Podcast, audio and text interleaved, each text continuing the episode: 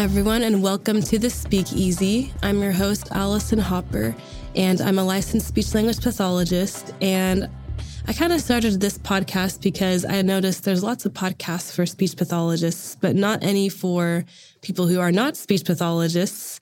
Which you might be thinking, why do I care if I'm not a speech pathologist? Um, but we we discuss in speech pathology communication, and that's such an important part of being a human is communicating. So I wanted to make a podcast, and we'll um, get into some fun um, aspects of life, looking through it as a speech language pathologist, and maybe bring awareness to people who do have communication disorders and how to how to be around people with communication disorders because it can be it can be difficult if you've never been around somebody with a communication challenge to know how do I communicate. Like you want to, but it's it's kind of tricky.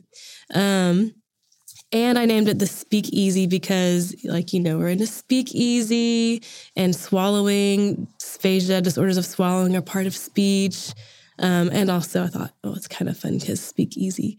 Um, so, so I think the very first part of my my episodes will kind of discuss a, a fun drink. I can't have any drinks in here in the studio because I'm a bowl in a china shop and I'll probably spill everything on this expensive equipment. But um, I can discuss maybe a drink I've had. Like last night was the World Cup. And so I had some friends over and we watched the World Cup and France lost, which I was hoping France would win, but Argentina won. So good for them. And we had some drinks. And one of my friends brought a drink called Migrating Coconuts. It's a, a porter from Roughtail Brewing. And I did not get the reference. I've I've seen Monty Python, but I only remember like the part where the knight all his limbs are chopped off and he's still trying to fight. But apparently, it's a reference. If you like Monty Python from the beginning, they use coconut shells to make the the hoof beats. And then they're like, "How do we get coconuts?" I don't know. I have to look it up. So if you know, I hope you enjoy it. And if not, it was still a really good beer. It was creamy and coconutty and porter. And I brought a beer called Seasick Crocodile from Prairie Brewing, and he did not get that. He didn't. He's like, "What is that from?" And my other friend got it from you know the Grinch, your seasick crocodile. Um, but that one was delicious too. It was like cranberry, ginger, nutmeg, and cinnamon. So kind of like a holiday beer. Um, both good. I swallowed them without any difficulty. Didn't have any dysphagia there. Um, but now we're gonna get into our main topic, which I thought I'd start this off and the new year off um, with New Year's resolutions and how to write your New Year's resolutions in a smart way. Because everyone, the whole thing with New Year's resolutions is, oh, we didn't do our New Year's resolution, or you have you buy the gym membership and then no, you don't use it after like a month or something. And the problem is, I think, is that we're writing our resolutions too vague. It's too vague. It's like, oh, I want to lose weight, or I'm going to go to the gym more, or those are the main ones. I'm going to start a new diet. Whatever your resolution, it's it's kind of vague. It's not really very measurable. There's no accountability. It's just kind of like I'm to maybe do this thing. And so I thought, well, being a speech language pathologist, I have to write goals all the time, and we have a whole part of our training where we took a class or two just about goal writing and we were tested on it. So I thought, well, I'm to teach you guys how to write um, a SMART goal. And other therapies probably also do this. Um, so SMART stands for specific, measurable, attainable, relevant, and timely. And so to make a really good goal, they're going to have all of these things. So let's just take, for example, what everyone usually says around the holidays after eating and drinking all that good food and drinks. Um, like, I want to lose weight. That's a very vague goal.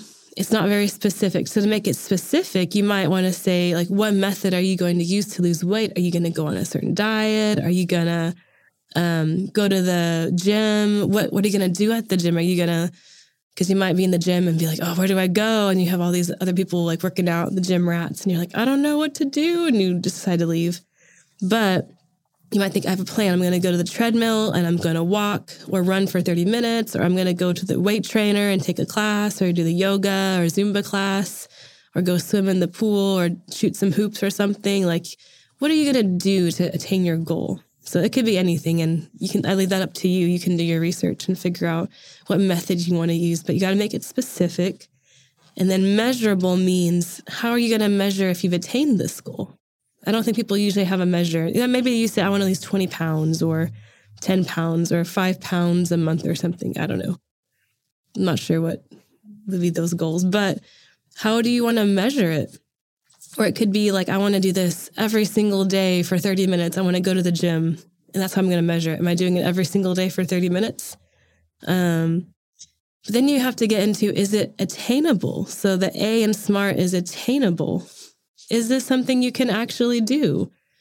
Can you go to the gym every single day for an hour before work? Are you going to do that? Maybe. I decided I was going to try to do that and then I didn't. And then I just gave up. I was like, ah, this is too hard. I give up.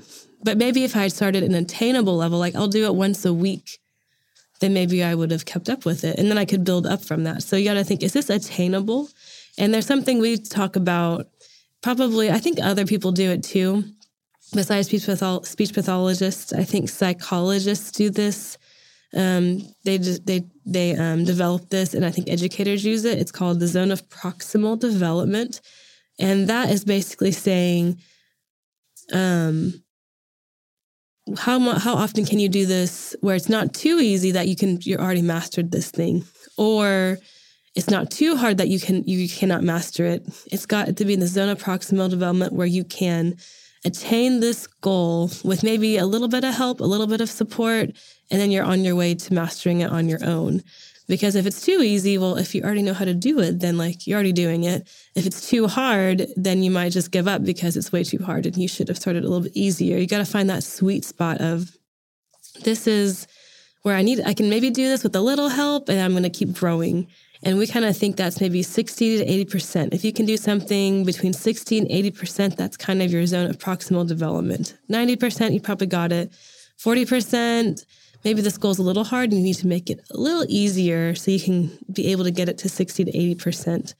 So think about is this going to be an attainable goal? Can I do this probably with 60 to 80% accuracy for the most part? And then the R is relevant is this relevant to your life?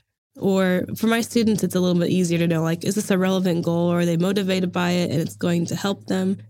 But for your life, I mean, you, you're the only one who knows if it's relevant and how much it really matters to you. Like for me, one year I decided I want to try to run a half marathon and maybe eventually I'll even run a marathon. And so I looked up, you know, into like the training and how often you have to train. And I realized you really have to be all in if you really want to do this. You have to train for like at least an hour every day, whether you're walking or running or doing weight training. And that's a lot of time when I'm working and I have want to hang out with my friends and I want to sleep and I want to like just do other little hobbies I have. Like that's a lot of time to do it, dedicate a whole hour a day. And so at some point I thought, am I really passionate about running a half marathon? Do I really want to do this? Is it relevant to my life? And in the end, I thought, I'm good with just running like once or twice a week, and that's good enough. And I did actually do a half marathon, but it was with a group of friends who we all like, we took different legs of the half marathon. So I only ever had to do like three to six miles.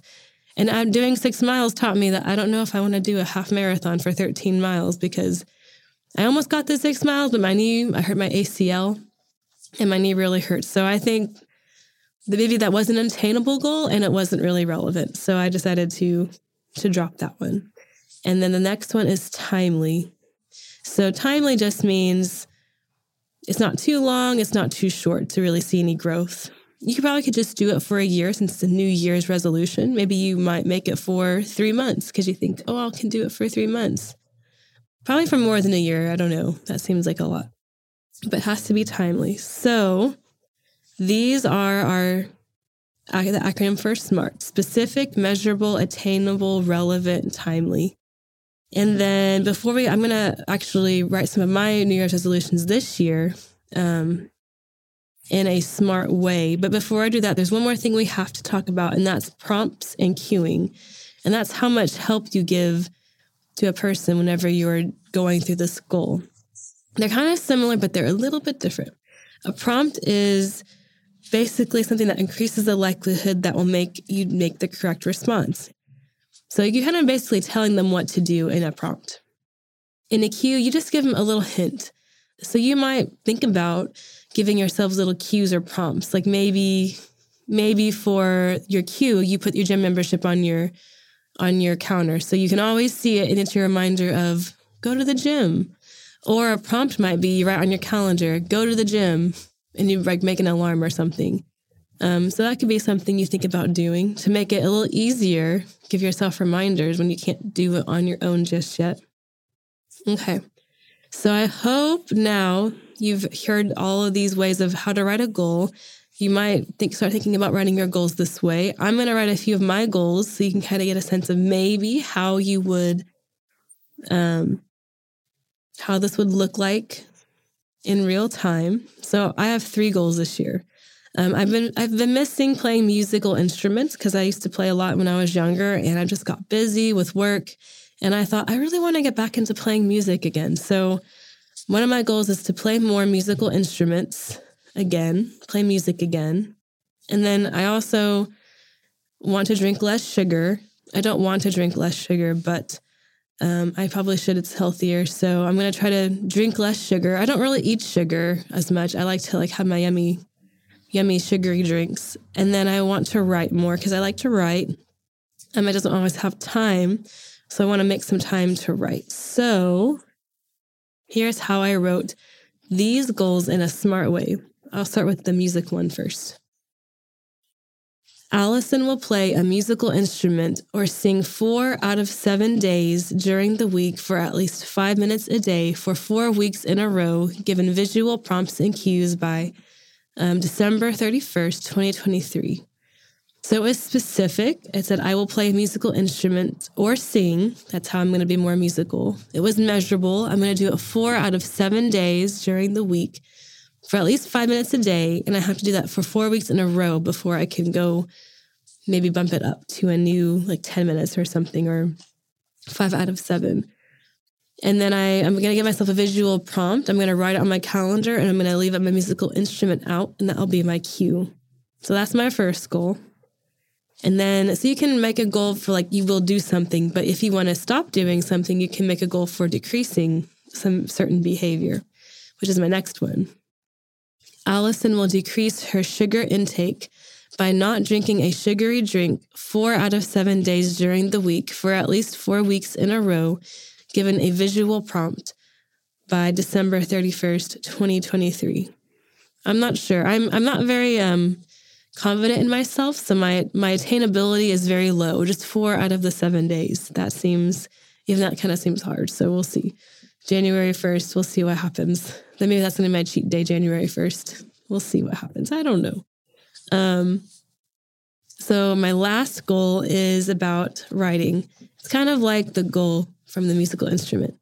Allison will spend at least 10 minutes a day working on a writing project, four out of seven days a week for four weeks in a row, given a visual prompt by December 31st, 2023. So those are my three goals. Um, and I might try to do something like write an email address if you guys want to send in any goals that you have that you've written or want to have written in a smart way um, I'd be interested in helping you with that, but I maybe need to figure out how that would work. I don't know. So we'll get back to you. Or if you see the show notes and there's an email address, I guess I figured it out. If not, I guess it means I didn't, and I'll keep working on that. Um, but that's how you write goals in a smart way. I hope that helps you, and I hope that you find a good New Year's resolution and you can write it in a way that you will be motivated to attain your goal and I hope that you write it specific, measurable, attainable, relevant, and timely. And um, before we go, I always want to uh, sign out with um, a couple of things. I'm always going to have a divergent naming task and a joke because there's a, those are good for your mind and for language therapy. So, divergent naming task basically means you need to name, we'll just say five items in this certain category and I think when this is going to be released, it'll be in January, but right now it is around Christmas time. And so my divergent naming task is name five Christmas movies. I'll give you a little bit of time to respond and then I'll say what mine are. Okay, go.